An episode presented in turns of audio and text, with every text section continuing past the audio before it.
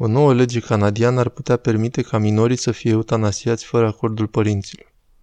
Margaret Marcelo este o mamă care locuiește în afara orașului Toronto, Canada. Aceasta are un fiu de 23 de ani care suferă de depresie și diabet. De asemenea, acesta nu are o prietenă. Numai pe această bază, doctorii doar ce au aprobat documentele pentru sinucidere asistată, eutanasia fiului său. Un doctor pe numele său Joshua Tepper a semnat hârtiile pentru uciderea acestui copil, deoarece acesta este trist neavând o prietenă. Știm acestea pentru că, făcând apel la bunul simț și toată lumea ar trebui să facă asta, am citit detaliile cazului care sunt șocante. Aceasta va fi întâlnit din ce în ce mai mult în Canada ca o modalitate de a diminua costurile de asigurare a sănătății. În martie, o nouă lege este așteptată să intre în vigoare în Canada, care va permite doctorilor, doctorii statului, să ucidă copii fără aprobarea părinților. Aceasta pare a fi o mare schimbare ce are loc în civilizația occidentală. Charles Camos este profesor la școala de medicină Creighton și autor al cărții Pierderea demnității noastre și ni se alătură în această seară. Mă bucur că ești aici pentru a face o evaluare, noi având de mai multe ori această conversație, pentru că acum am ajuns la punctul cel mai de jos.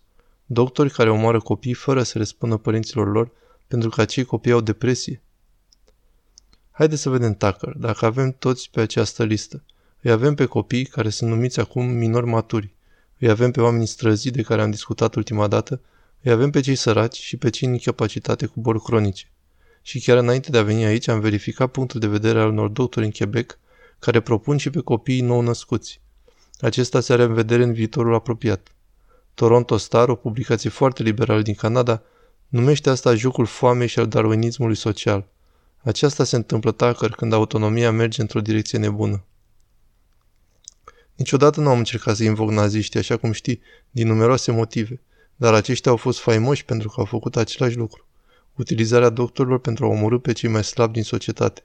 Am crezut că după cel de-al doilea război mondial, doctorii au ajuns la concluzia că nu vor mai face lucruri ca acestea. Da, asta crezi tu. Și eu spun același lucru. Ar trebui să fim foarte, foarte ezitanți în a utiliza aceste argumente. Dar la un moment dat, Tucker, dacă acesta este adevărul, Canada trebuie să-l recunoască. Acum întrebarea este, putem noi să stopăm aceasta pentru a nu veni în Statele Unite? Pentru că nu a ajuns încă aici și cred că putem. Spre exemplu, chiar și state foarte albastre, democrate, ca New York, Connecticut, nu au legalizat încă nici suicidul asistat. Iar ce trebuie să facem Tucker, iar privitorii trebuie să facă asta, este de a susține în orice fel posibil acele sisteme de sănătate cărora le pasă și nu omoară oameni. În fapt, este o coaliție a unor oameni care au pus bazele unei noi școli de medicină, care va intra în funcțiune în anul 2026 și care va face asta într-un mod foarte clar și foarte priceput.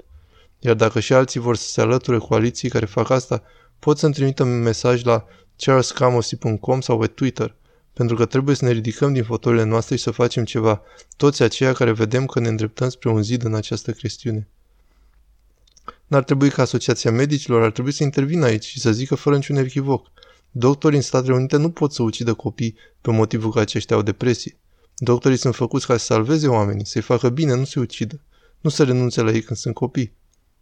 De asta am scris acea carte despre pierderea demnității noastre Tucker. Sistemul nostru de sănătate este foarte, foarte diferit. Este suprasecularizat, este bazat pe relație dintre costuri și beneficii, chiar și pe ceea ce numesc ani ajustați de viață de calitate și care nu reprezintă nimic altceva decât ablaism. Am vorbit mult despre ableism în aceste ultime zile. Acesta este ableism chiar aici. Nu este niciun accident că grupurile de apărare a drepturilor persoanelor cu dizabilități sunt cei mai mari aliații noștri cu care vom lucra și pe viitor. Și din nou trebuie să ne ridicăm din fotolii și să luptăm. Yes, amin. Haideți să ne ridicăm din fotolii și să luptăm. Asta trebuie să facem. Profesor Camosi, ca întotdeauna, îți mulțumesc.